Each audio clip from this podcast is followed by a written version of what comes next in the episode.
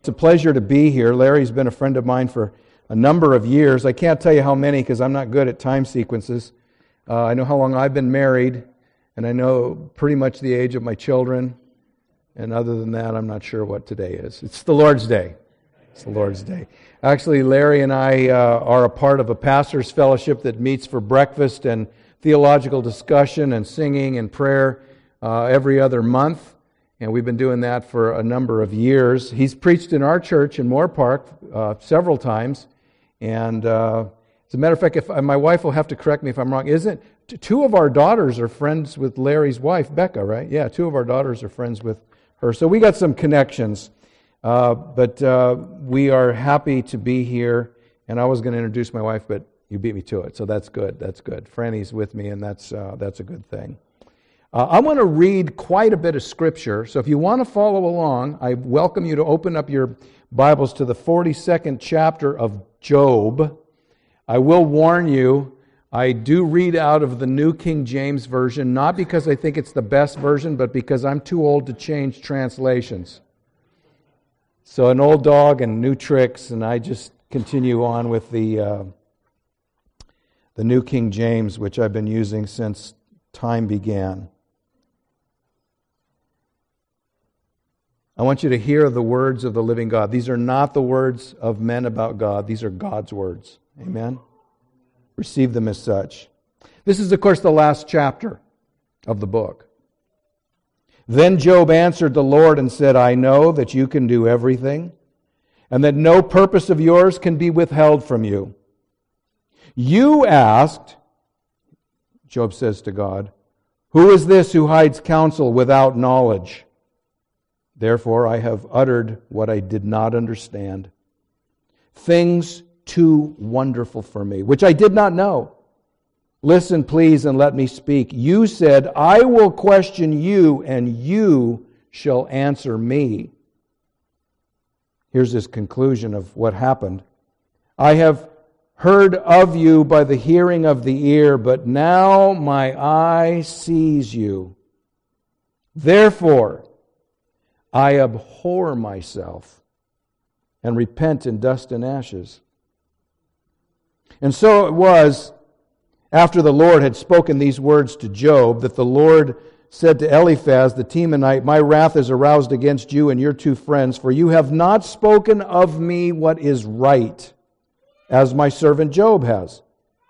Now, therefore, take for yourselves seven bulls and seven rams. Go to my servant Job and offer up for yourselves a burnt offering. And my servant Job shall pray for you, for I will accept him, lest I deal with you according to your folly, because you have not spoken of me what is right, as my servant Job has. So Eliphaz the Temanite, and Bildad the Shuhite, and Zophar the Naamathite, went and did as the Lord commanded them, for the Lord had accepted Job. And the Lord restored Job's losses when he prayed for his friends. Indeed, the Lord gave Job twice as much as he had before. And all his brothers, all his sisters, and all those who had been his acquaintances before came to him and ate food with him in his house, and they consoled him and they comforted him for all the adversity that the Lord had brought upon him. Each one gave him a piece of silver and each a gold ring. Now the Lord blessed the latter days of Job more than his beginning. For he had 14,000 sheep, 6,000 camels, 1,000 yoke of oxen, and 1,000 female donkeys. He also had seven sons and three daughters. And he called the name of the first Jemima, the name of the second um, Keziah, and the name of the third Keranath Hapush. And in all the land were found no women so beautiful as the daughters of Job, and their father gave them an inheritance among their brothers. After this, Job lived 140 years and saw his children and his grandchildren for four generations. So Job died and full of years. One more portion of Scripture, if you want to turn to it Hebrews in the New Testament, Hebrews chapter 11. We're going to be going back to Job, but I want to balance everything that we just read by reading this. And if you're familiar with the 11th chapter of Hebrews, you know that this is frequently called the, he, the, the Hall of Faith, and it chronicles the lives and the exploits of people in the Old Testament who were men and women of faith. And most of them are stories, especially for the most part of the chapter, stories of great triumph, and, and they did these great exploits. But then in verse 35, it says, Women received their dead raised to life again, but others were tortured, not accepting deliverance, that they might obtain a better resurrection. Still others had trials of mockings and scourgings, yes, and of chains and imprisonment. They were stoned, and they were sawn in two, were tempted, they were slain with the sword. They wandered about in sheepskins and goatskins, being destitute, afflicted, tormented, of whom the world was not worthy. They wandered in deserts and mountains and dens and caves of the earth, and these, having obtained a good testimony through faith, did not receive the promise or any, any sort of deliverance. God having provided something better for us, that they should not be made perfect apart from us. You can turn back to Job. God in heaven, we thank you for this time to consider some scripture here, some lessons to learn about you from Job's life and from some of your other servants in Hebrews. We ask your blessing on it in Jesus' name. Amen. I want to talk to you about the most important thing that you can ever know. Sounds like, a, like the opening line for a multi level marketing scheme, doesn't it? I want to talk to you about the most important thing you can ever know. And I think you probably can guess what I'm going to say, but I'm going to say it anyway and that is this the most important thing to know is to know God. Now, when I say know God, we use knowing God synonymously frequently with being saved. Do you know the Lord? And I'm not taking anything away from that. But I'd like to submit to you that knowing the Lord in the sense of being born again, placing your faith in Him, being forgiven of your sins, being justified by Him, and being on the road to sanctification is the beginning of knowing God. It is certainly not the end. I say that because which of us can ever say we know everything there is to know about God? At least not in this life. We begin our journey of faith by receiving Christ, and we say, Yes, I know the Lord but really we're just beginning to know the Lord. The most important thing is to know God. And it's the most important thing to know about God is to know Him as He truly is. Now, I say that because there is no shortage of places and, and uh, people and voices that are telling us about God who couldn't be farther from the truth. Would you agree with that? You hear it even from people who claim to be Christians. They, somebody says something from the Bible, say, "Well, my God doesn't do that." Well, that's because your God is a, he's an imaginary friend. Because the God of the Bible does do this, and if you say your God doesn't do this, then you've just revealed that your God is not God, but your imagination. I'm not a big fan of faith-based movies. Now, if you are, God bless you. But I'm not a big fan of faith based movies. You know, a lot of times, if, if there's a Bible or even a devotional book on a nightstand in the background of a movie, these, oh, it's faith based. But there's not much to it. But faith faith based movies, and I'm, I'm painting with a broad brush, so forgive me if, it, if I'm offending your favorite movie.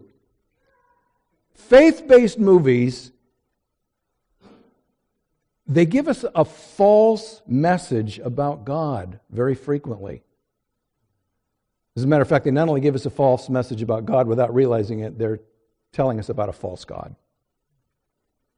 Here's the way the faith based movie pattern works have problems, believe in God, and everything gets better and live happily ever after.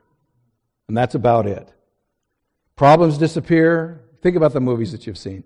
Problems disappear, families are reunited, Uh, teams win the big game. I don't know why faith-based movies always have a, seem to always have a sports team involved.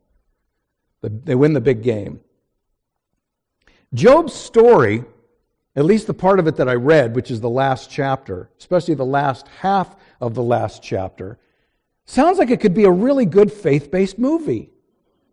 Here's a guy who had lots of problems. Would you agree with that? And in the end, he believed in God, and all of his problems went away, and he was prosperous. Roll the credits. Oh, that was such a good movie. I feel so much better about my chances of succeeding and being prosperous now. But the interesting thing is, is the Job story doesn't end that way. Uh, it seems like it does at the beginning, but it doesn't. Job lost everything, and in the end, Job got double. Uh, he had 7,000, if you, in your memory, scroll back to the first chapter, not that you would know these numbers, but I'm going to inform you. He started off the book of Job with 7,000 sheep, and he ends with 14,000. He starts off with 3,000 camel, he ends up with 6,000 camels. And I don't know about you, but I'm thinking 6,000 camels. Yeah. He had 500 yoke of oxen. Now he's got a 1,000 yoke of oxen. He had 500 donkeys, now he's got a thousand donkeys. He has seven more sons, three more daughters.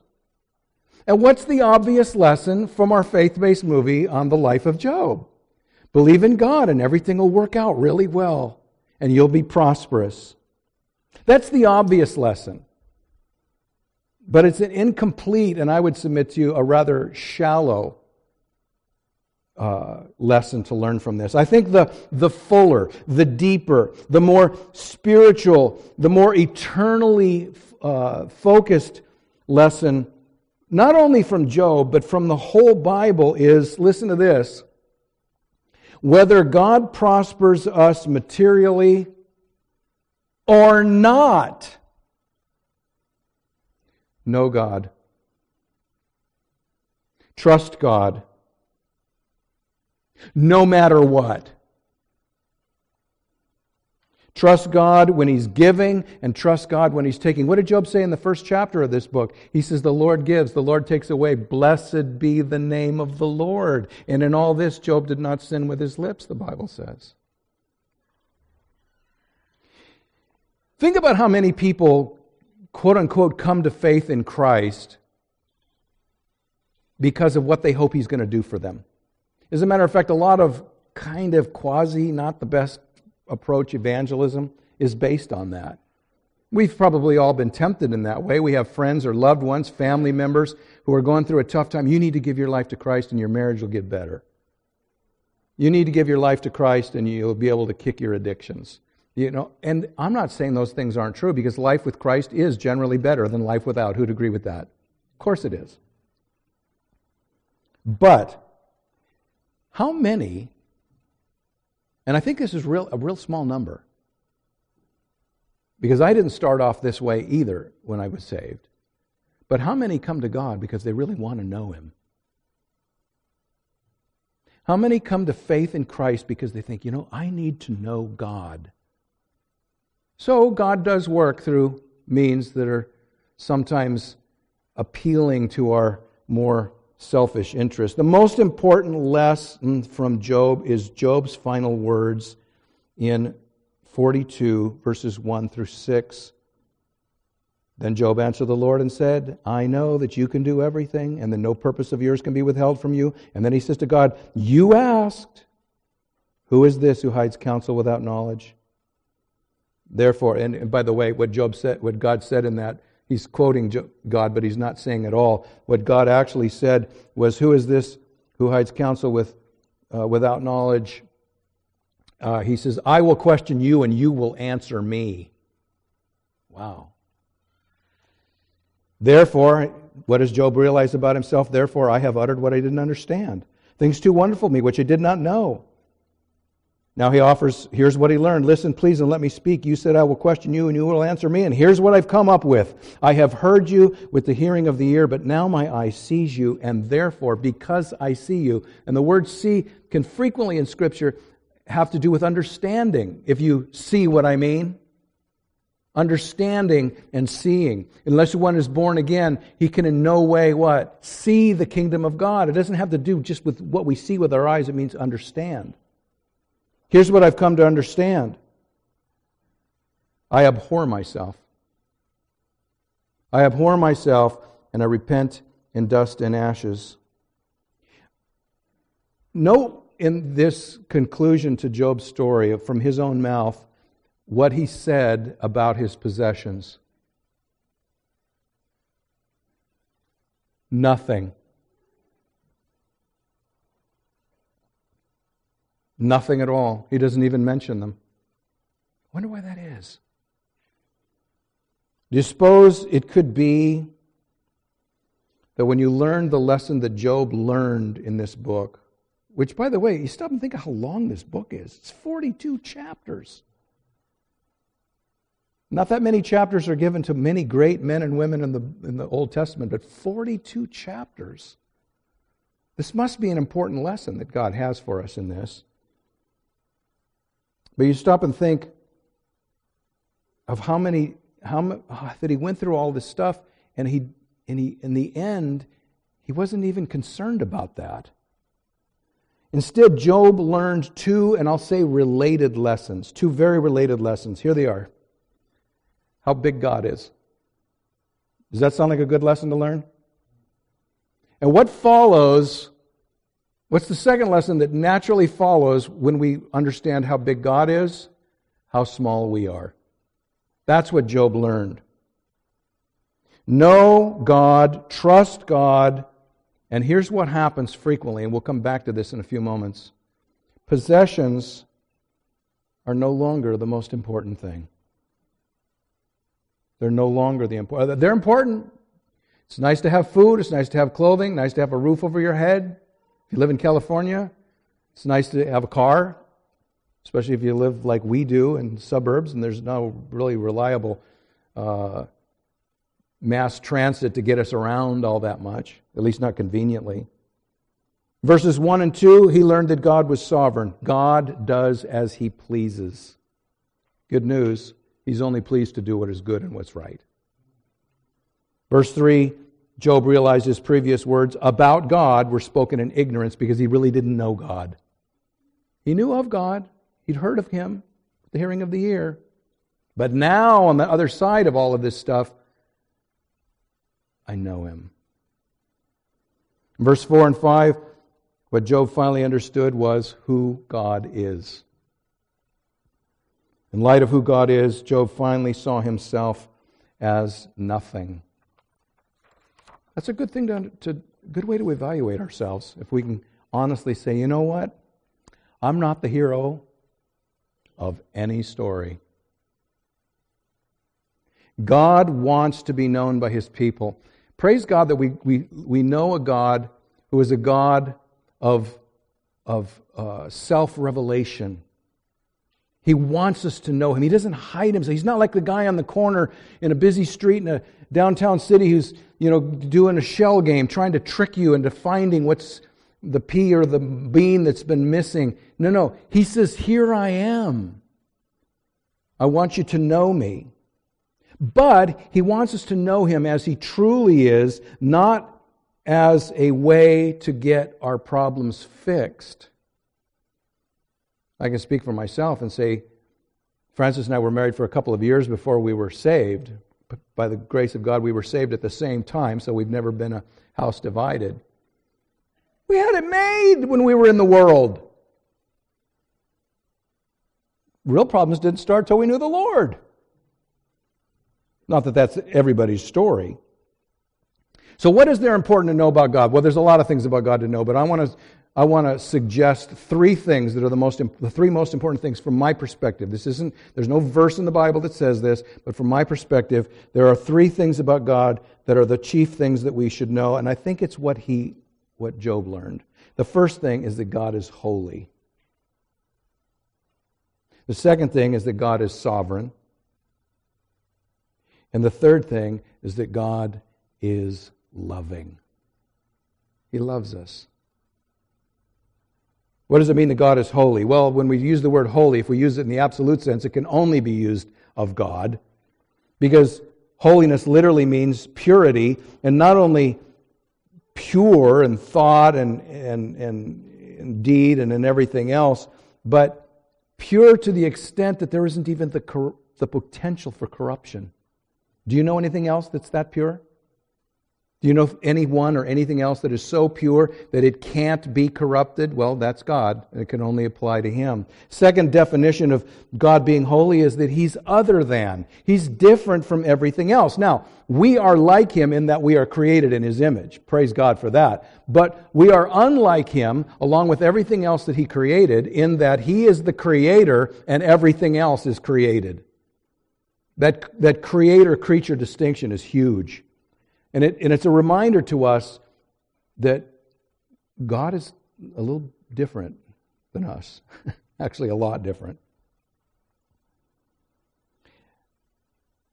I said the important things is that God is holy. The second thing is that God is sovereign.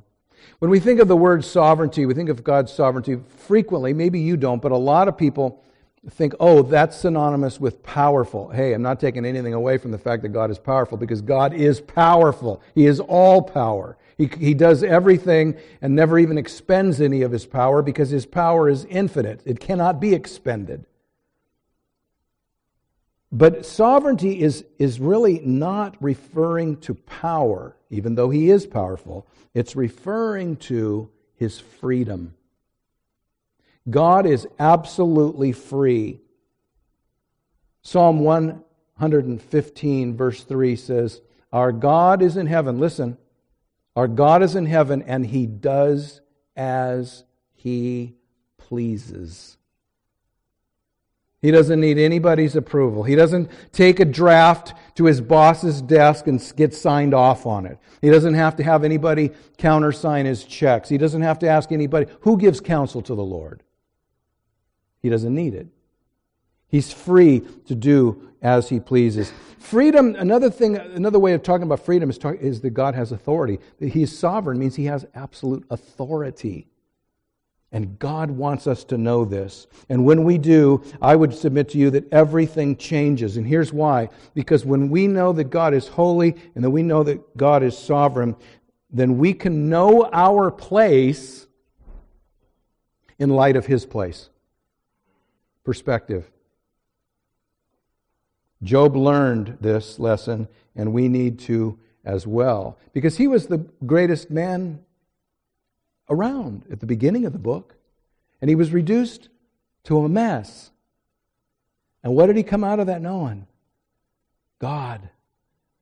And what did he think of himself after that? I abhor myself and repent in dust and ashes. We need to learn this lesson too. The disciples learned this lesson. One of my favorite stories of them learning this lesson, the disciples learned this lesson when they were in a boat in a storm on the Sea of Galilee. It's recorded in Matthew 8, Mark 4, and in Luke 8. Jesus, I'm not going to rehearse the whole story, but Jesus exercised not just power, but authority, sovereignty and in one gospel, it says the men marveled. In another gospel, it says they were afraid. And in Luke's gospel, it says the men marveled and were exceedingly afraid. Why? Because they got a glimpse of one who was not like they are. They got a glimpse of one who has absolute authority. Now, before talking about number three, which is God is loving, understanding holiness and sovereignty, even in part, because we none of us understand these things completely and perfectly, but understanding something about God's sovereignty changes us. It changes us. You don't want to know why? And this is a way to gauge how well you know His holiness and His sovereignty. Because when we know His holiness and His sovereignty, He terrifies us. He terrifies us. Not everyone experiences this terror in exactly the same way. Some people, just by nature, are more demonstrative with their emotions than others. I mean, I cry at the opening credits of Little House on the Prairie. I'm a very tender sort. I'm kidding. It's only at the end that I cry.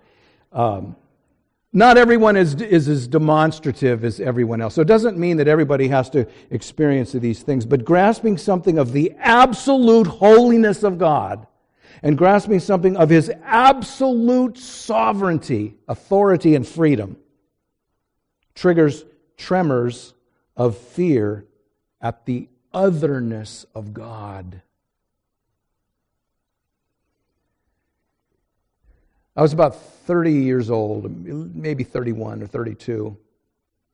Uh, and I was in my little cubbyhole of an office, and I was studying the Word of God. And to this day, I do not, I do not remember what I was studying, but I remember that I was shocked just by myself in my office about the majesty of God and the greatness of God. And before I knew what I was doing, involuntarily, I had crawled under my desk. As I said, I'm a little bit more demonstrable than some people, but I'll never forget that experience. And I pray I never do, because it was a peek, even though I hadn't wasn't it wasn't studying Job, it was a peek into what he experienced when he saw God and was afraid. It was a peek into what the disciples felt when they said, You're not like us. And they were terrified of him. This, this kind of, the reason why I take the time to talk about that is because this terror of God, this terror of God could be paralyzing if he were not also loving. Does that make sense?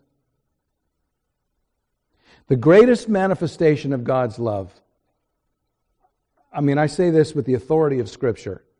The greatest manifestation of God's love is that God forgives sinners. And how? By his son offering himself up. Nobody killed him. They tried to, but he offered up and laid down his own life on the cross in order to pay for our forgiveness. The greatest, but God demonstrates his own love for us, Paul says to the Romans, in that while we were still sinners, what? Christ died for us? That's why it's real, I think it's really valuable to, to know something, to, in order to appreciate the love of God, is to appreciate the holiness of God and the, and the sovereignty of God. And yet, Christ did this for us? Terror changes and becomes something else. And I believe that this is what Job and his friends experienced in verse 7, 8, 9. I'm not going to read it for you, but God told the. Job was now right with God because he had confessed his sin and etc. But the, the, the, three friends, you know, friends like that who needs enemies, these three guys that were giving him bad advice nonstop, he tell, God tells them, I'm not happy with you. And, and notice why he wasn't happy because you didn't speak of me what was right. Not just that you gave bad counsel to your friend, but you spoke things of me, God says, that were not correct. Why? Because they didn't know him. And so he told them, You need to offer sacrifice, which was what they did in those days and in those cultures. You offer sacrifice for your sin. But interestingly enough, he says, Go to Job. My, so, my servant Job shall pray for you, for I will accept him. And I, I can't help but think there's a little picture of Christ. I, I accept him, so he is going to pray for you. And Job becomes a type of Christ, interceding for his guilty friends. And God was willing to listen to him, even as he listens to Christ on our behalf. God accepted a sacrifice for their foolishness, for their sin. In fact, as I said, Jesus becomes a type of Christ. How does this fit together with this terror? Psalm 130, verse 3 and 4. If you, O Lord, listen to these words, some of you know them. If you, O Lord, should mark iniquities, if you should keep track of all of our sins and hold them against us, if you, O Lord, should mark iniquities, O Lord, who could stand. But there is forgiveness with you. And it doesn't say so that we may hoot and holler and party. The Word of God says there is forgiveness with you that you may be feared. We rightly are terrified by God's absolute holiness and his absolute sovereignty, but that terror is tempered and changes into something when we know God's love and forgiveness. Our terror of God is turned into reverence and awe and humility and gratitude. Some of you may be familiar with C.S. Lewis's story, The Lion, the Witch, and the Wardrobe. In the story, Lewis has a character named Aslan. He's a, a great lion. He's a type of Christ in this story. Aslan is a lion who represents Christ. One of the characters in the story, named Susan, asked about Aslan Is he quite safe? They're British, so they say quite. Is he quite safe? Safe? Questioned Mr. Beaver. Who said anything about safe? Of course he's not safe. But he's good. That's the way God is. He's holy, He's sovereign, but He loves us. Because God is holy and because God is sovereign, He is not safe, but He is good. Though faith based movies often promote a God who is safe and who seems to love to make us happy. I mean, who doesn't want a God like that? That's not the God of the Bible. The hero of every story in the Bible is God. And more particular, according to Jesus, he talked about the Old Testament scriptures, but these are they which testify of me, Jesus says. He's the main, the main character in every story. Everything is for his, for his glory. Life with God, I said this a moment ago, but let me say it again. Life with God is generally better than life without God. Generally. But not always in this life. Sometimes God grants peace and happiness, but not always. Exhibit A, that's why I read those verses at the end of chapter 11, because of Hebrews. The beginning of chapter 11 of Hebrews is all about how these people of faith triumphed over this and triumphed over that and triumphed over the other. And you get to the end and they say, Yeah, but you know what? Some of them were sawn in two.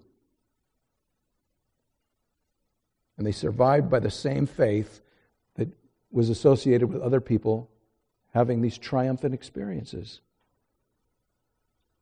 They wandered around in deserts. They were lost in the mountains. They, they lived in caves. They weren't delivered like in a faith based movie. The good news is our lives are not limited to this life. So even if it pleases God to bring suffering into any of our lives that maybe is persistent and maybe we don't get deliverance from it the way Job did in the end, deliverance is still coming. This life is not our home, we're just passing through. And what's promised to us in heaven is not only promised to us that it is, but it's promised to us that it's beyond anything we could imagine. Live every day with eternity in mind, not just live every day hoping better days ahead tomorrow. Because maybe it will be, maybe it won't. Life with God can be and is often difficult. And Jesus warned us of that. John 16:33 in this life you will have tribulation. John 15:18 in this world you will be hated why because they hate me Jesus said. Paul to, to Timothy in 2 Timothy 3:12 yes and all who desire to live godly in Christ Jesus shall suffer persecution. God is a God of self disclosure. He's not, he's not doing a bait and switch on us, He's not promising one thing and then offering up something else.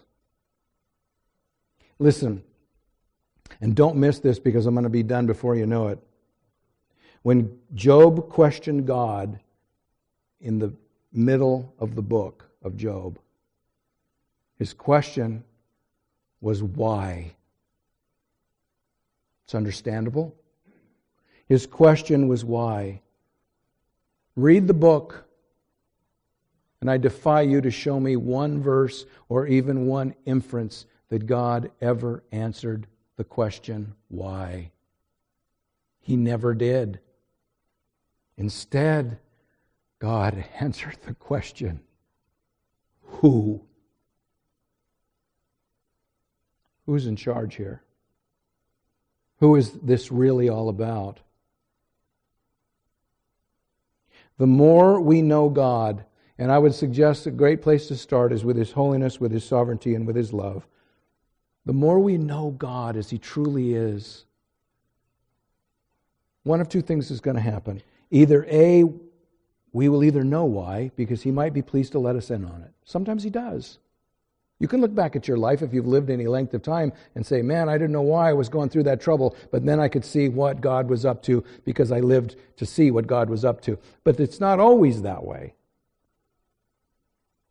The more we know God, the more we will either know why or probably more frequently, why won't matter because we know who God is. And here's who God is He's holy, He's sovereign, and He's loving. And no better, greater proof of His love is given, and there could be no greater proof of His love than that when we were still sinners, Christ died for us. Father in heaven, I thank you for this reminder of who you are. And as it was in Job's life and as it is in our lives as we continue to grow, may it continue that the more we know who you are as revealed in your word, the more we trust in Christ who died to save sinners, the more we will trust and be in awe of you. And we thank you for it in Jesus' name. Amen.